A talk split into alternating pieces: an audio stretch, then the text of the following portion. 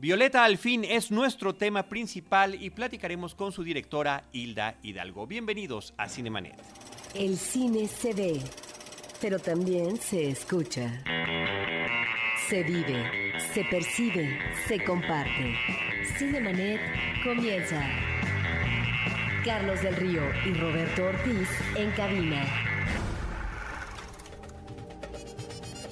www.cinemanet.com.mx es nuestro portal, es un espacio dedicado al mundo cinematográfico. Yo soy Carlos del Río, les saludo, saludo a Roberto Ortiz. ¿Cómo estás, Roberto? Pues mira, con alegría de que vamos a platicar con una directora a propósito de una película producida en Centroamérica.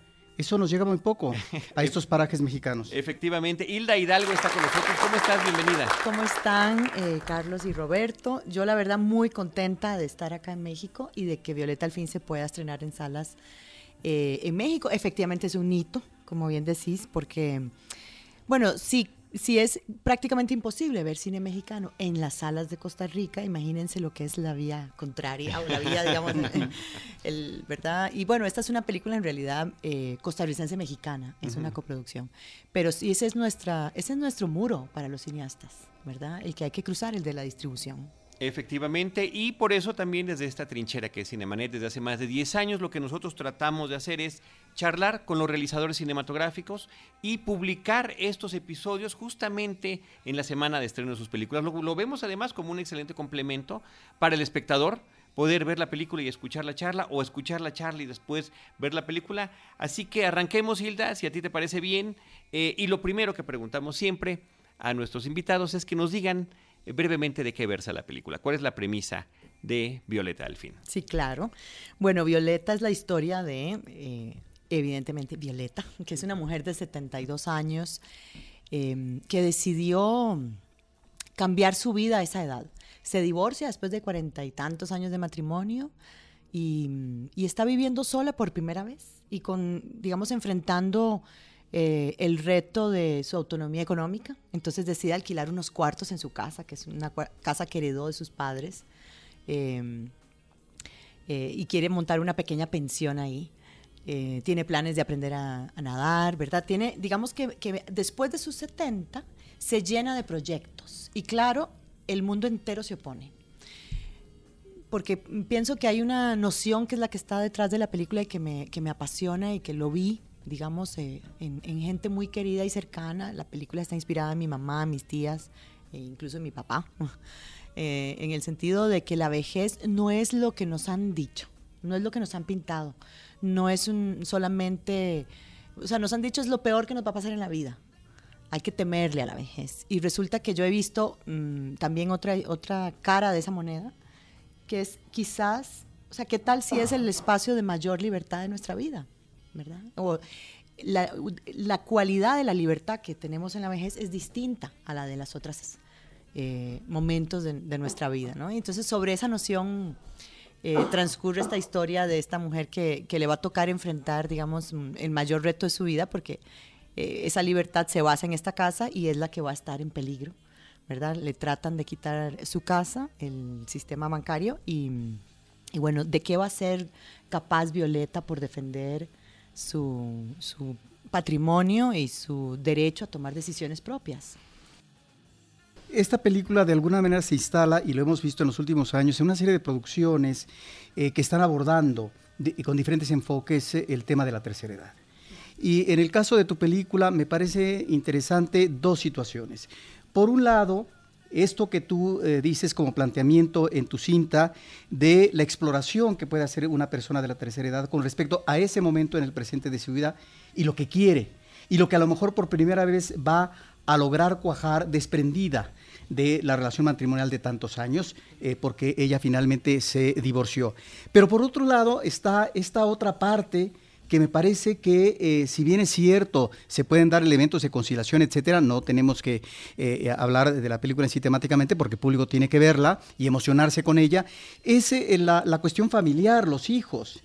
ahí también diríamos que hay en principio un muro de cómo superar ciertas cuestiones porque se da y lo hemos visto también en el cine, esta resistencia en principio de los hijos ante una persona de la tercera edad que tiene que ser eh, ayudada, tiene que ser asesorada, tienen los hijos que de alguna manera, si no determinar el fin último, sí eh, eh, paliar la circunstancia difícil que vive la tercera edad. En ese sentido está el aspecto familiar y el aspecto de cómo asumir ese momento actual de su vida. Sí, me encanta que lo menciones porque incluso es desde el amor, ¿verdad? Uno puede pensar, son sus afectos, es la gente cercana, en este caso sus hijos, eh, obviamente sus nietos que también están muy cercanos, aunque son más cómplices, eh, pero también sus amigas, o sea, todo ese círculo afectivo de ella, que para ella además es, es esencial y es lo central de su vida. Em, la limitan de todas maneras, porque es que yo creo que esta visión que tenemos de la vejez es un condicionamiento muy poderoso. O sea, cuando yo te digo que nos, nos meten miedo de, y nos insisten en que la vejez es lo peor que nos va a pasar en la vida y que hay que tratar de evitar llegar a ella, hay que detenerla, ¿verdad? Y nos venden toda esta, todo este discurso de que eh, una vez que lleguemos a viejos, entonces ya no hay nada por hacer, eh, eso está totalmente incorporado, ¿verdad? Está incorporado en, la política, en las políticas sociales y está incorporado en, en la cultura. en la cultura y está arraigado, ¿verdad? Em, incluso me, la, película estrenó en Corea del Sur y yo siempre había considerado que en Oriente había una visión, bueno, existe una visión distinta respecto a la vejez.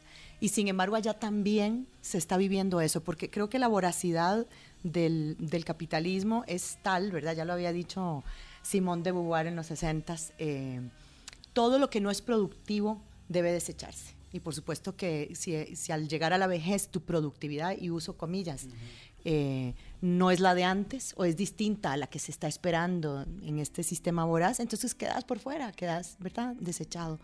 Y yo de verdad creo que ese es un bueno, un prejuicio y un tabú que hay que ir venciendo. O sea, que hay que, ¿verdad? Em, hay que ir luchando. Es verdad que también es, son inusuales los personajes viejos en las películas, ¿verdad? Mucha gente, una vez escrito este guion, nos, ¿verdad? Fue un trayecto eh, donde también enfrentamos esa discriminación a la hora de levantar fondos o a la hora de pensar, bueno, y ahora la vamos a distribuir, entonces solo a la gente vieja le va a interesar este tema. No, no, si es que no hay, no hay edad en la que, eh, a la que no le...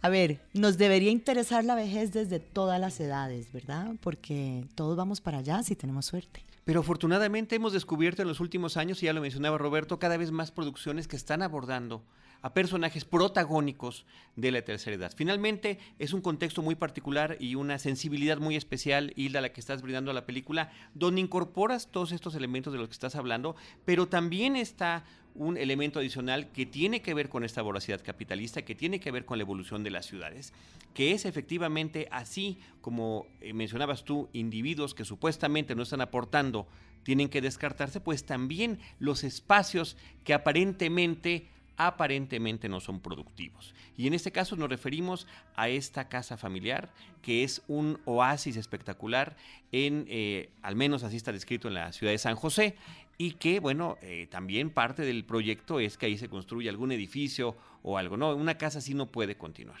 Sí, esa, esa, ese tema, digamos que, que ¿verdad? es transversal a toda la película. Em, Digamos, la San José donde se criaron mis padres, por ejemplo, ya no existe. O sea, en San José el, destruir en los edificios de más de 40 años es una práctica cotidiana. O sea, todos los días salimos a la calle y hay una casa menos que está convertida en un estacionamiento. Es, eh, ¿verdad? Es implacable eso. ¿no? No, no ha habido una política de patrimonio arquitectónico que logre detener esa destrucción. Em, y bueno, uno piensa, bueno, sí, el progreso y hay que construir en vertical y, y, sí, todo eso tiene sentido, pero hay una parte de, que nos desarraiga, que nos literalmente perdemos el, nuestro escenario, ¿verdad? Eh, y por ejemplo, encontrar la casa en la que filmamos esta película fue una labor titánica para la producción, ¿verdad? La buscamos y la buscamos. Yo además estaba obsesionada porque quería una casa de la década del 30, 40, que fue una transición en, Costa Rica, digamos, la arquitectura, originalmente el patio de atrás estaba totalmente desintegrado de la casa. ¿Pero es una sola locación o son dos locaciones? Sí, es una sola locación, el interior. El interior y el, jardín. y, hubo un momento en el que finalmente el jardín se integró, digamos, a la sala, ¿verdad? En, términos históricos, empezó a construir integrando el jardín. Em, entonces, esta casa es un ejemplo, ¿verdad? Perfecto de eso, pero costó un mundo encontrarla porque precisamente todas las Porque efectivamente están desaparecidas. Y está a la venta. la, locación ah. donde filmamos está a la venta. Y yo nada más pienso, eh, qué irá a pasar con ella, ¿verdad? Es muy probable que la terminen convirtiendo en un estacionamiento o en, un edificio de oficinas. Este. Pero sí hay una, digamos, hay una relación entre, entre lo que decimos, ¿verdad? De todo lo que queda desecho. o, en que esta sociedad pone en desecho, tanto las personas como nuestro propio patrimonio cultural y, de memoria, ¿verdad? Para mí esta casa no es solamente para Violeta, siento yo un, obviamente el lugar donde ella se crió, porque es una casa que hereda de sus padres y, donde crió a su familia, ¿verdad? Entonces también es el, recuerdo, es la memoria, pero es también su futuro, porque en este momento esa casa es la posibilidad de tener una pensión, de alquilar unos cuartos, o sea, es la posibilidad de, de ser independiente. Estamos hablando de una generación de mujeres que en Costa Rica ¿verdad? Mi mamá, mis tías, les tocó una sociedad muy convencional, muy conservadora, ¿no? Que las limitó mucho en sus libertades. Y ellas siempre encontraron como una manera creativa de, rebelarse. Eh, yo digo que las mujeres hemos vivido, vivimos muchísimos años, más de 5.000, en la marginalidad del poder y por lo tanto hemos desarrollado unas estrategias, eh, pienso bien, creativas respecto a eso y ellas no son la excepción. Entonces, em, yo creo que esa casa para ella representa también la posibilidad de este nuevo, de este nuevo comienzo y por eso, digamos, yo digo que uno conoce a, una persona, y en este caso a un personaje, cuando lo enfrentas a, a una decisión, digamos, que lo arrincone, ¿verdad? Y ella queda totalmente arrinconada en, en esta lucha por salvar esa, esa propiedad y, y por salvar su posibilidad de, continuar siendo autónoma. Entonces, ahí es cuando vamos a ver de qué está hecha Violeta, ¿verdad? De qué, qué va a ser capaz de hacer. Y ya que mencionas la cuestión eh, entrañable para ella de ese espacio vital que deviene del vínculo y del arraigo familiar, me parece que también en esta película hay un elemento importante, digo, sin que lo expliquemos, pero está la presencia del pasado del, eh, del, pasado que em, encarna, a lo mejor a través eh, de una presencia fantasmal, que tiene que ver con nuestros ancestros, en este caso con la madre. Y en ese sentido, me parece que es sumamente interesante y emotivo para el espectador este acompañamiento que repentinamente se da en el personaje central de la película, de, un personaje que ya no existe, pero que finalmente está ahí. Y que me, parece que como espectadores eh, esto resulta sumamente atractivo porque de alguna manera nos lleva a considerar al personaje central, digamos, como un personaje más convencido y tal vez más fortalecido a partir de esta presencia fantasmal.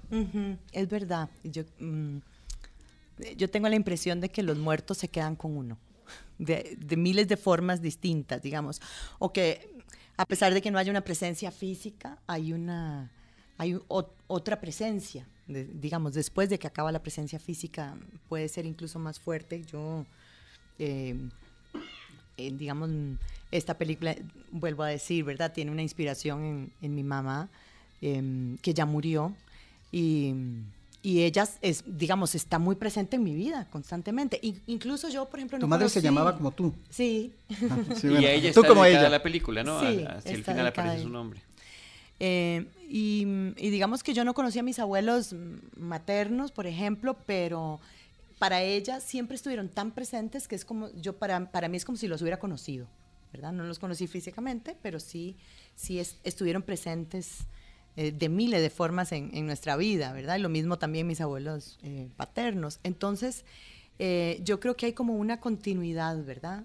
Em, respecto a eso. Y claro, en el caso de Violeta su relación con sus padres ya fallecidos se mantiene muy presente, especialmente en ese espacio que es esta casa que heredó de ellos, ¿verdad? Entonces hay todo un peso simbólico que, que adquiere, digamos, la casa termina siendo también como un personaje más, ¿verdad? Eh, y yo creo que, que como, como, estamos conociendo a Violeta en una encrucijada muy difícil de su vida, es lógico que estas figuras tan, digamos, relevantes en su vida eh, tengan una presencia, o por lo menos a mí me parece muy natural. Eh, que yo incluso no lo veo como, ¿verdad? Como algo surrealista, sino algo totalmente realista. Eh, hablabas también sobre la situación eh, conservadora y la forma en que las mujeres de diferentes generaciones han tenido que darle la vuelta, ¿no? Aquí lo podemos ver muy claramente desde el arranque de la película, en el caso de Violeta, primero con el aspecto de la religión. ¿Cuáles son las limitaciones de una mujer católica, devota, eh, que asiste a misa, que platica con el padre, pero que está divorciada y que a pesar de lo que puede decir el mismo Papa, este, pues tiene ciertas limitaciones y cómo darle la vuelta si de repente las condiciones cambian en ese contexto, ¿no? O la otra parte, que tiene que ver con que sea el hombre el que se encargue de los asuntos legales y demás, sin saber hasta qué eh, excesos se puedan cometer en ese sentido y la confianza que eh, en este caso las esposas pudieran tener, ¿no? Y efectivamente, pues ahí están esos elementos que tú nos estabas platicando, Hilda. Sí, yo creo que estamos en, un momento histórico muy particular en, relación a la equidad de género y a las relaciones hombre-mujer.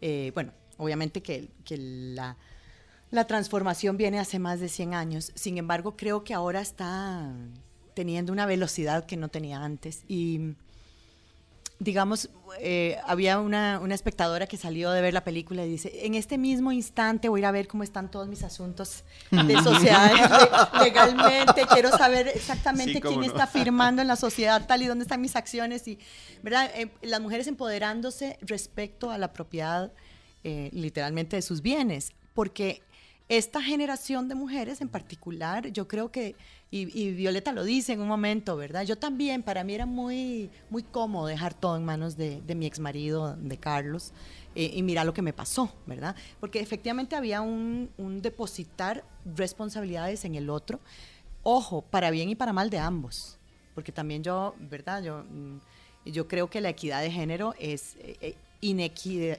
digamos, no tiene equidad para ninguno de los dos lados. ¿Verdad? Es una relación que tanto mujeres como hombres queremos modificar. Hay una disparidad de género. Sí, y, hay, y queremos modificarla, eh, los ¿verdad? Todos queremos modificarla, no es algo con lo que, con lo que, digamos, sintamos que está funcionando, ¿verdad? Pero en todo caso, efectivamente, uniéndolo a lo, a lo religioso, em, el Papa, digamos, recientemente, como dice Violeta de nuevo, ha estado defendiendo que los divorciados sean este, respetados dentro de la iglesia, pero eh, todavía hay una prohibición para comulgar, por ejemplo. Em, y entonces, eh, digamos, para alguien que tiene la fe que tiene Violeta, en Costa Rica, por ejemplo, las mujeres tienen una fe muy, muy fuerte hacia la Virgen María, ¿verdad? Bueno, las mujeres católicas me refiero. Este, y entonces, para ella, digamos, el no poder comulgar es algo que, con lo que no, se siente cómoda, ¿verdad? Y ella dice, mi relación es con Dios, no con mi ex marido. Si lo que cambió fue mi relación con mi ex marido, ¿por qué tiene que modificarse mi relación con mi fe y con Dios? Eh, y, obviamente que es una, una posición válida. Ahora yo pienso que dentro de la misma iglesia hay, hay posiciones distintas respecto a eso, ¿verdad? Le pasó, por ejemplo, a mi madre cuando ella y, papi trataron de, empezar a, a, no, a no tener más hijos, ¿verdad? Ya tenían, digamos, cinco hijos y querían utilizar algún método anticonceptivo. Eh, si lo hablaba con, o sea, lo habló con un cura y le dijo, no, este, la naturaleza, bla, bla, estamos hablando de la década del 70, ¿verdad? Eh, pero luego lo habló con un cura más joven y le dijo, no, yo la autorizo, pero no lo vuelvo a preguntar, porque no sabemos qué van a decir los otros, ¿verdad? Entonces yo creo que efectivamente la iglesia eh, católica se va transformando con los tiempos, no queda más remedio porque este mundo está en constante ebullición, ¿verdad? Pero sí, sí me parecía que mm, digamos, a la hora de retratar a alguien de esa generación, es, esos temas son muy relevantes también, ¿verdad? Terminan siendo determinantes y por eso eh, en esa área también Violeta está dispuesta a desobedecer, ¿verdad? Yo creo que hay una constante de la desobediencia. Es un momento muy bonito de la película, ¿no? Sí. sobre todo... Eh, y hablemos en este caso de la actuación de, Eugenia Chaverri, ¿no? Eh, sus miradas, su, su esta culpa que va llevando, pero que dice, no, lo tengo que hacer, ¿no? O sea, es una serie de sentimientos encontrados que vemos ahí, pero a los que ella está dispuesto a vencer para cumplir eso que, la llena también en lo que tiene que ver con el aspecto espiritual, religioso de su vida. Sí, sí, a mí me, me, satisface que yo creo que Eugenia bueno, perdón, no sé si vas a decir algo. Adelante. no, que Eugenia es una actriz, bueno, que tiene una expresividad en los ojos, ¿verdad? Yo, de hecho, la conocí, ella es una actriz de teatro, tiene una trayectoria de más de 50 años. Allá en, Costa Rica. En el escenario, sí.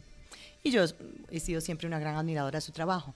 Pero me tocó filmarla, una de sus obras, hace como 20 años yo, ¿verdad? La, le grabé una obra y la conocí a través de la cámara. Entonces yo creo que eso me, me ayudó porque la vi, ¿verdad? A través del lente le vi esa chispa, esa... Mm, esa, esa, mirada tan, tan potente que tiene. Entonces, bueno, cuando ya tenía este guion entre manos, pensé en ella de inmediato, ¿verdad? Y sí, hicimos muchísimo trabajo como para encontrar un registro adecuado a la película, en el sentido de que cuando un actor eh, especialmente tiene más experiencia en teatro que en cine, pues hay un cambio de registro por hacer. Obviamente la esencia es la misma, pero sí había ese trabajo que hacer. Ahora, eh, mencionaste la relación de la mujer con el hombre o con los hombres. Y yo quisiera que nos platicaras de un personaje peculiar, eh, que entraña a otra generación y que establece un punto de, comunicación diferente eh, con el personaje de Violeta y que en ese sentido permite a la narración que vaya ubicando otros elementos o desarrolle otros elementos en la comunicación de Violeta y en su apreciación de este mundo inmediato y del mundo que quiere ella asentar. Eh, y que es eh, el personaje del profesor de natación interpretado por Gustavo Sánchez Parras, aparentemente ajeno en principio, pero que finalmente se, vuelve un elemento eh, básico, esencial en esta madeja confusa que está tratando de desenredar para ubicar mejor su presente Violeta. Sí, ese personaje, verás que ha sido, fue desde el inicio un personaje para mí clave, ¿verdad? Porque es, es de una complicidad, eh, y básicamente es el, único que reacciona distinto a todos los proyectos que ella propone, ¿verdad? Eh, y de hecho, originalmente en el guion era un personaje de mayor edad, pero yo tuve la oportunidad de, de hacer un taller de dirección de actores acá en Ciudad de México hace como tres o cuatro años Em, que fue un taller así muy lindo porque éramos como cinco directores iberoamericanos, como con veintitantos actores mexicanos trabajando así intensamente. Conocí a Gustavo Sánchez Parra, ya de por sí era una gran admiradora de su trabajo.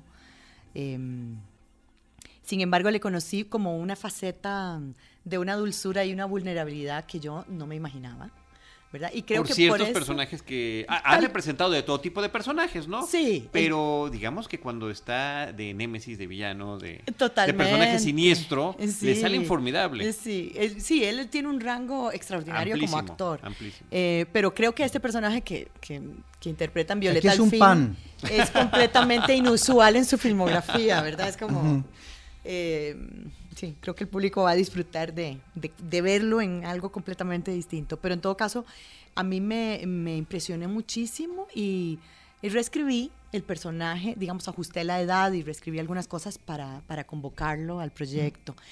Y fue la mejor decisión, creo yo, porque además ellos, Eugenia y Gustavo, se conocieron en Costa Rica y parecía que se habían conocido toda la vida, ¿verdad? Había una familiaridad muy ¿verdad? El antier estaba diciendo Eugenia, es que era como, yo ni siquiera los explicar, ¿verdad? Pero había como una magia. Y como decís vos, parte, digamos, del reto era crear una relación entre personas, en este caso de culturas distintas, el mexicano, ella costarricense, y de edades muy distintas. Y que ahí, a ver, que surja una amistad, porque de nuevo, existe el prejuicio de decir, eh, no, es más fácil ser amigo en gente de tu propia generación, o, ¿verdad? O cuando hay, por ejemplo, un objetivo común específico, ¿verdad? O algo así.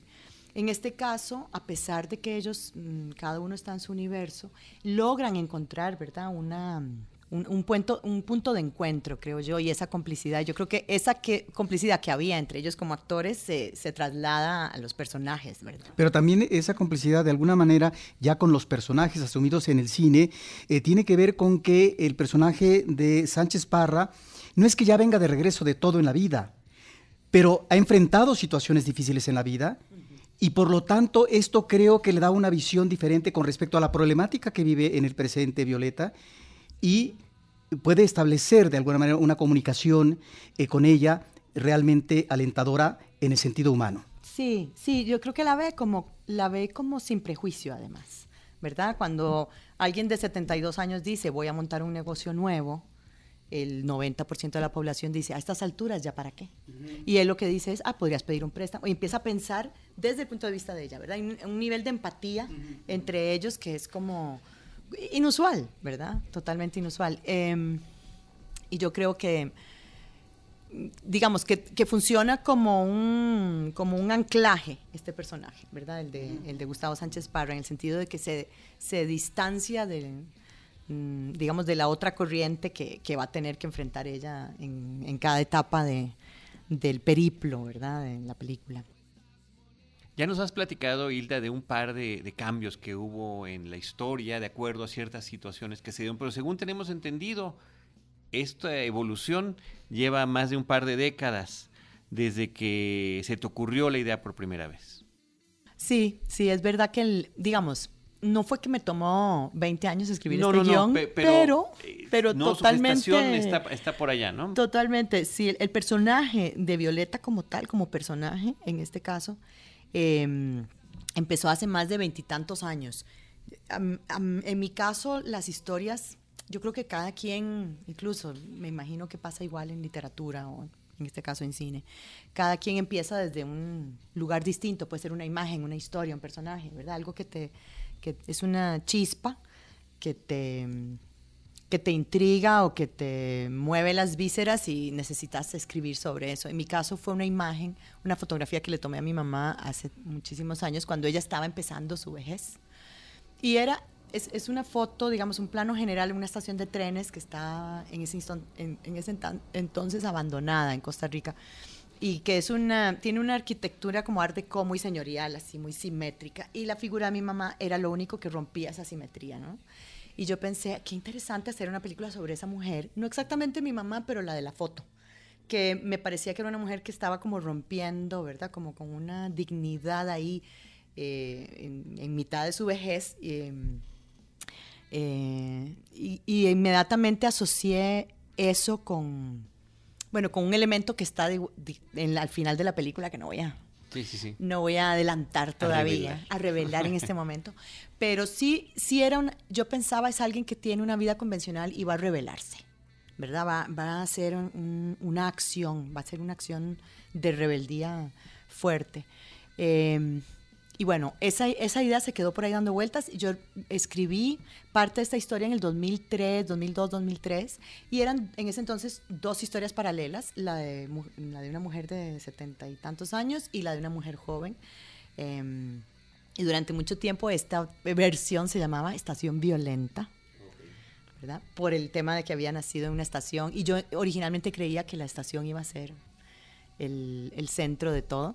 Pero bueno, en todo caso, es verdad, convivieron estas dos mujeres un, un, tiempo y yo después maté toda la línea, digamos, dramática del personaje joven, porque me di cuenta que Violeta era un personaje tan poderoso que necesitaba una película para sí misma, ¿verdad? Era, era un personaje que estaba, este, sí, como eh, tenía, digamos, unas ramificaciones muy fuertes, muy, muy interesantes.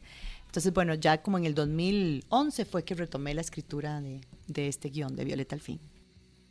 Hablas de un personaje fuerte en Violeta con ramificaciones y sobre eso te quisiera preguntar eh, sobre la construcción del personaje porque me, me, parece que hay momentos que van definiendo muy bien al personaje en ese tránsito de su presente.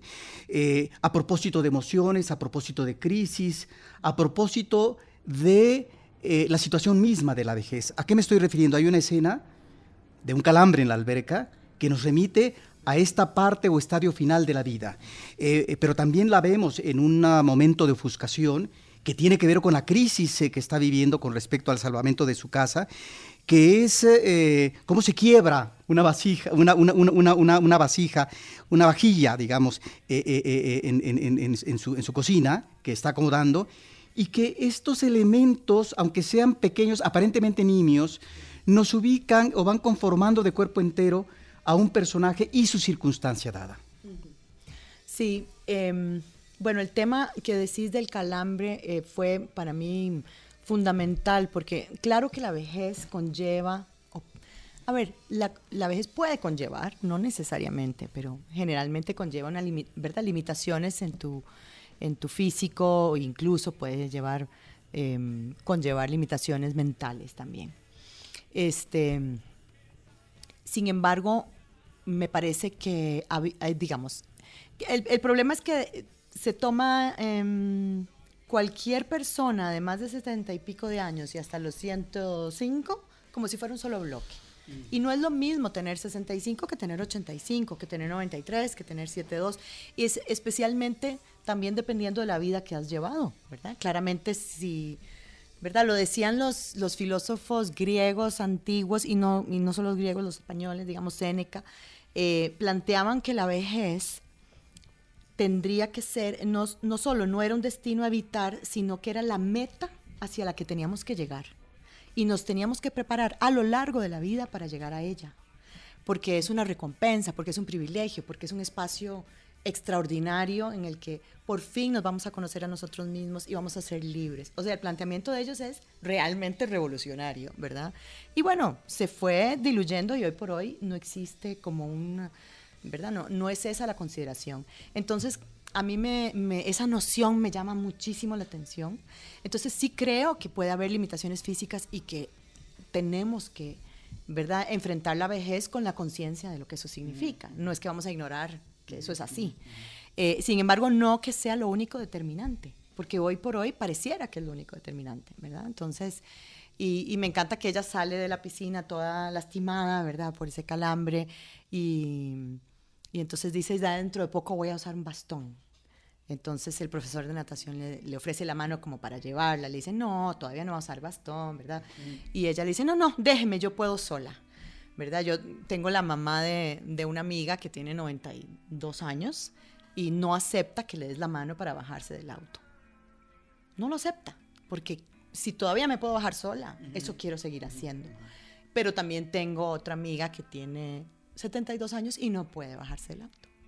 Entonces, ¿verdad? A mí me, me parecía interesante que eso se planteara en el sentido, por lo menos que uno se cuestione esa, esa, esa visión tan, tan unilateral que existe sobre la vejez.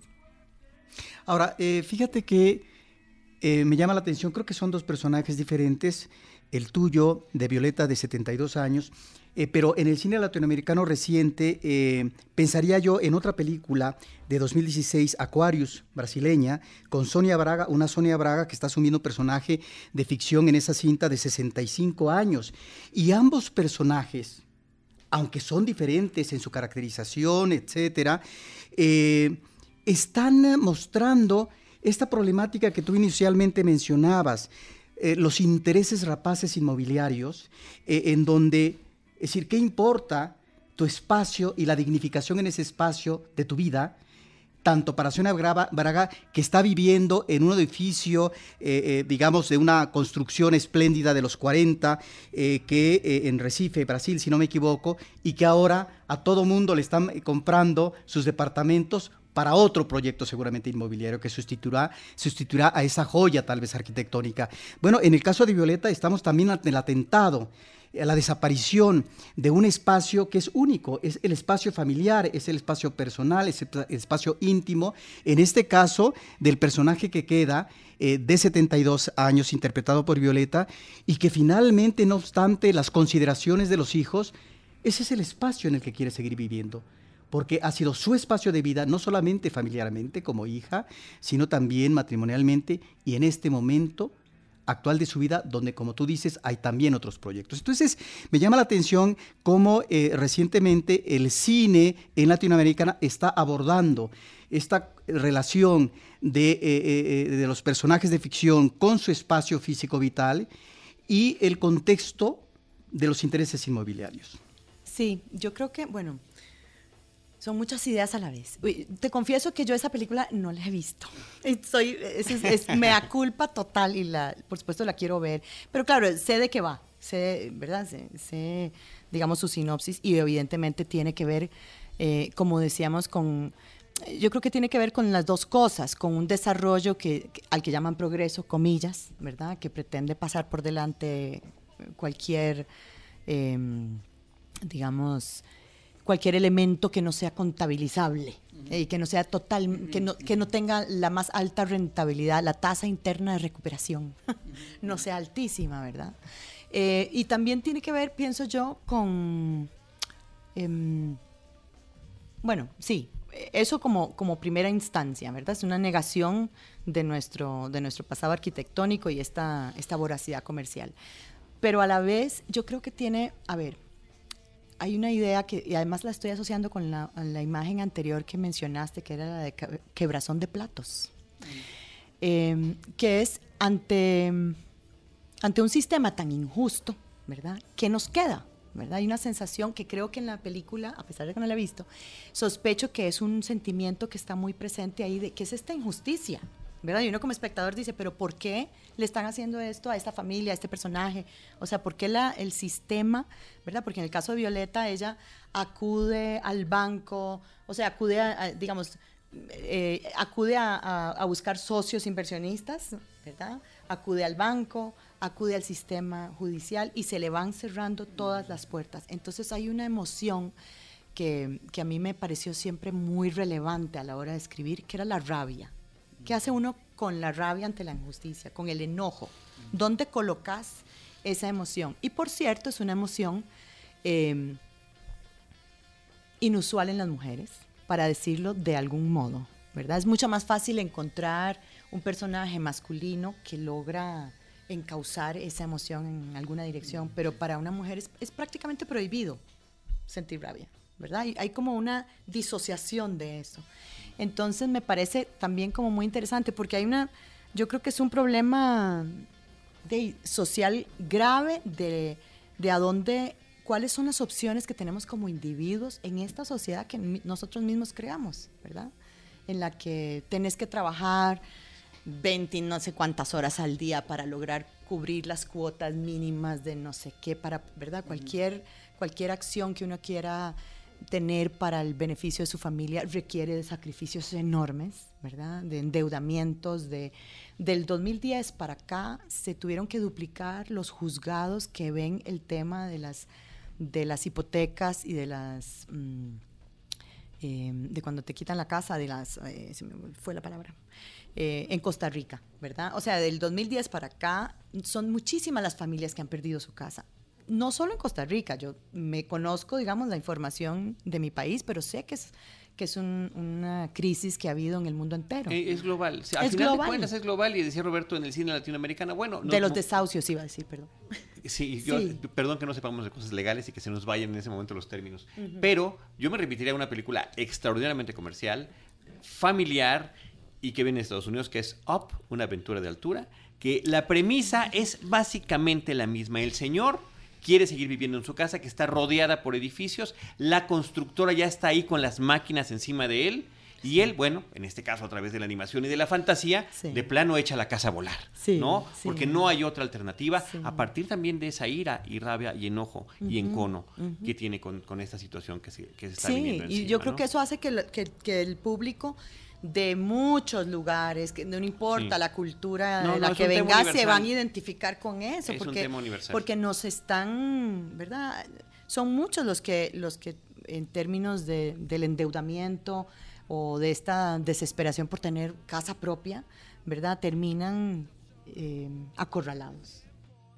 Ahora, esta película también nos lleva con el personaje de Violeta hacia este mundo del presente de ella puede efectivamente significar asumir eh, otros compromisos, pero de otra manera, o por primera vez tal vez su libertad. Eh, me parece, eh, digamos, interesante como personaje que va adquiriendo autonomía o que pretende esa autonomía ante una situación de vida anterior que ella ha decidido romper por ejemplo, la relación matrimonial. Y ojo aquí también nuevamente con los hijos, que finalmente a veces parece que es una losa pesada.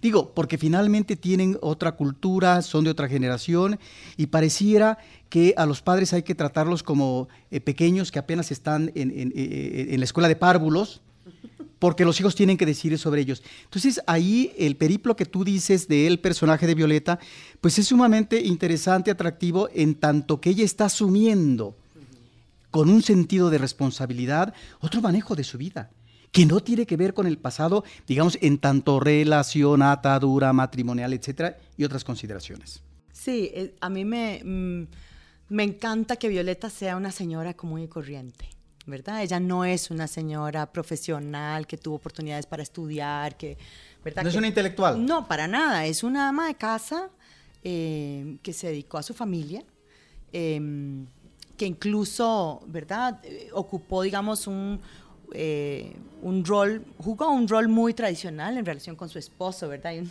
diálogo en que, el que él le dice, es que me haces mucha falta. Y ella le dice, ¿te hago falta yo o te, hago fal- te hace falta alguien que te lave y cocine?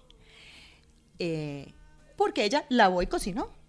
O sea, ella, ella eh, lo hizo, lo hizo con amor, seguramente lo disfrutó, lo, lo aceptó en determinado momento, pero hay como una situación, y yo, yo digamos, esto ya es desde la intuición, ¿verdad? Y desde la observación de- del mundo, porque evidentemente no tengo la edad de ella, pero hay momentos donde uno dice, bueno, el camino, lo decía Eugenia también, el camino recorrido es más largo que el que me queda. ¿qué voy a hacer con mi vida? ¿Verdad? Una pregunta existencial. ¿Qué fue lo que hice con mi vida? ¿Qué quiero hacer ahora? ¿Qué me es importante? Y yo creo que tiene que ver con eso que decíamos de cuando se cumplen esos años, hay una perspectiva que no te da ningún otro momento de tu vida. Entonces creo que por eso ella eh, está dispuesta a cuestionarse y a decir, ¿verdad? Y ella no se siente sola en esa casa, ¿verdad? Porque él le dice, pero no te sentís sola aquí, pero ¿qué es esta? ¿Verdad? El, el- su marido, quiero decir, y ella le, su ex marido, perdón. Este, y ella no se siente sola ahí, está, en- está, digamos, consigo misma, ¿verdad? Está empezando a tener esa relación, em, a tener ese espacio para conocerse a sí misma. ¿Nos puedes platicar ya para ir hacia la conclusión de esta charla y sin echar ningún spoiler ni mucho menos, pero cómo está este tema de la dualidad entre el agua y el fuego que también manejas en, en tu película? Sí, vos sabés que mm, la presencia, porque también hay como una presencia muy importante de la tierra, del jardín, de la relación. eh, de y entonces elementos. sí ha habido, ¿verdad? Y obviamente del aire, hay como una, una, una presencia de los elementos que no fue tal vez eh, planificada, ¿verdad? Sino que más bien, eh, porque yo trabajo también a partir de imágenes, entonces sí, el, el tema de, digamos, de, mm, del fuego estaba presente muy desde el inicio, el tema de la natación, digamos, del agua viene asociado al- a las clases de natación, que es un espacio como lúdico para ella, ¿verdad? Ella no es una estudiante, digamos, no sabe nadar, ¿verdad? Al inicio de la película, pero tampoco es que sea muy disciplinada, ¿verdad? Como que es, mm, es un espacio para jugar y para, para sentirse... Pero la- el agua se va, digamos, modificando con su estado de ánimo Ujú, y también ujú, puede ser un momento peligrosa para ella o puede ser un espacio de, ¿verdad? de soledad o de placer o, ¿verdad? o de liberación, ¿verdad? Se va adaptando o ella va, digamos, encontrando una mímesis en ese espacio de- del agua. Pero yo creo que estos elementos salen, surgen, digamos, en el proceso de escritura de manera suelta y claro, ya después los reconozco y entonces empiezo, digamos, con la conciencia de que hay un peso simbólico en esa relación, por ejemplo, del agua y del fuego. En el sentido, pienso yo, como de que son elementos de, de liberación o de, de tal vez cerrar etapas, de perder, de morir y de luego renacer, ¿verdad? Y eh, bueno, finalmente también sobre la coproducción mexicana, ¿no? Y la presencia de Laura Imperiale como productora de tu película, con quien ya habías colaborado previamente, eh, y no solamente esta coproducción con instituciones de aquí de México, sino también, bueno, finalmente ya nos platicaste el cómo, pero ahí está la presencia del actor mexicano Gustavo Sánchez Parra. Sí, me encanta que lo, que lo menciones porque para un cineasta, el, digamos, los directores y guionistas no, no, iberoamericanos no nos queda más remedio que producir nuestras propias películas, ¿verdad? Pero es un, eh, es una, un privilegio para mí, una suerte, haber encontrado la complicidad de Laura Imperiale. Yo trabajé con ella en Del Amor y Otros Demonios, que es mi primer largometraje, que es una producción eh, que filmamos en Colombia.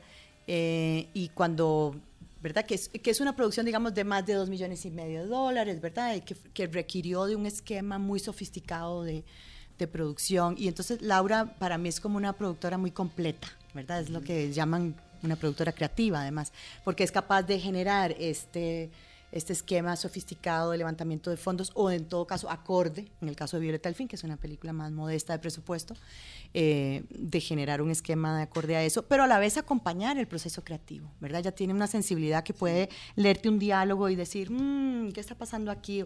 O, tal vez este, este momento de la estructura tiene algo que, que hay que retrabajar o el personaje tal necesita, ¿verdad? ¿Cuál es la verdadera motivación de tal personaje? ¿Verdad? Ella puede tener esa mirada eh, realmente sensible y muy precisa y de, mucho oficio dramatúrgico también.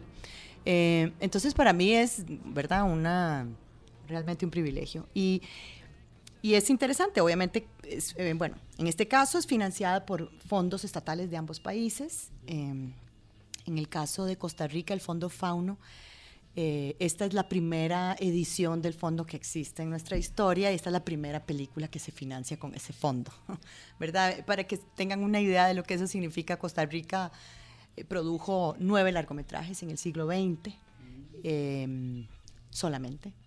Y el año pasado estrenamos 17, 18. Casi en, un año duplicamos lo que, lo que en 100. ¿Verdad? Entonces, sí es un, país en el que numéricamente uno dice 17, 18 películas, muy poco. Sin embargo, es, eh, ¿verdad?, el, doble de que en 100 años. Creo que hay un aumento, no digamos de la industria, pero sí de la actividad audiovisual exponencial, o sea, ha ido ahí creciendo, ¿verdad? Este, y justamente este fondo, digamos, es producto de esta coyuntura. Em, pero también es un país muy pequeño, ¿verdad? Somos 5 millones de habitantes, un poco más. Eh, entonces tenemos que ver hacia afuera y hacia la coproducción como una vía para financiar y para distribuir. Y volviendo, digamos, al tema del inicio, es realmente una maravilla que podamos estrenar en México. Em, es tan difícil para cualquier cineasta estrenar su película hoy por hoy en salas de cine, ¿verdad? Es, hay un impedimento muy, muy fuerte, no importa de qué país vengas. Mm, entonces, realmente que estrenar acá en México es, eh, es, un, es, un, privilegio y queremos aprovecharlo al máximo. Yo tengo la lista de las salas de cine donde, donde, va el público a poder ver Violeta. A partir del 10 de mayo estrenó en Cinemex, eh, aquí en Ciudad de México, en Altavista, Reforma y Insurgentes. Y desde el viernes 11 de mayo está también en Ciudad de México en Cineteca Nacional, Cine Tonalá, Casa del Cine, Cinemanía, Centro Cultural Universitario y Cinema IFAL. Y en el interior de la República están en, las cinetecas también de Monterrey, Tijuana, Jalapa, eh, Cholula, Puebla, perdón, y Morelos. O sea que mm, pienso que la, manera más práctica sería en Facebook, que tenemos un Facebook de Violeta Alfín que se llama tal cual, Violeta Alfín, y ahí vamos a estar posteando eh, información sobre las salas, porque hay otras salas también culturales. Que se van a ir abriendo, claro. Que se van a ir abriendo, sí. Excelente, pues muchas felicidades.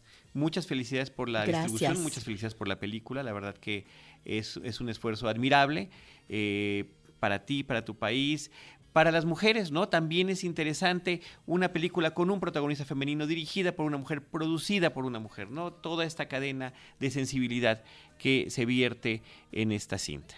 Mil gracias, de verdad, por este espacio y por, por esta conversación tan amena.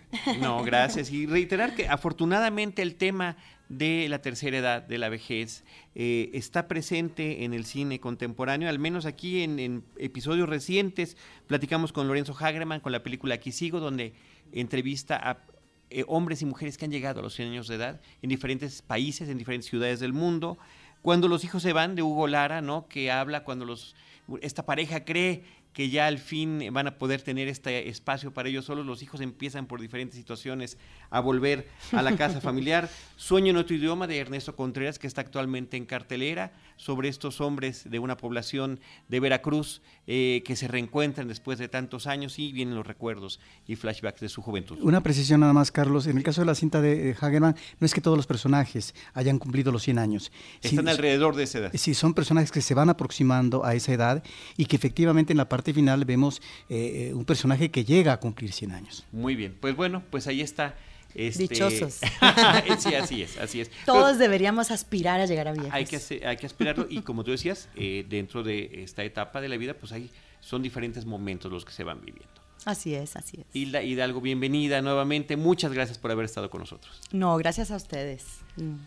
nosotros vamos a, a agradecerte, agradecer al público que escuchó nuestro programa, recordar las redes sociales de Cinemanet, arroba Cinemanet en Twitter, facebook.com diagonal Cinemanet, Cinemanet 1 en Instagram y Cinemanet 1 en YouTube. En cualquiera de esos espacios, nosotros les estaremos esperando con cine, cine y más cine.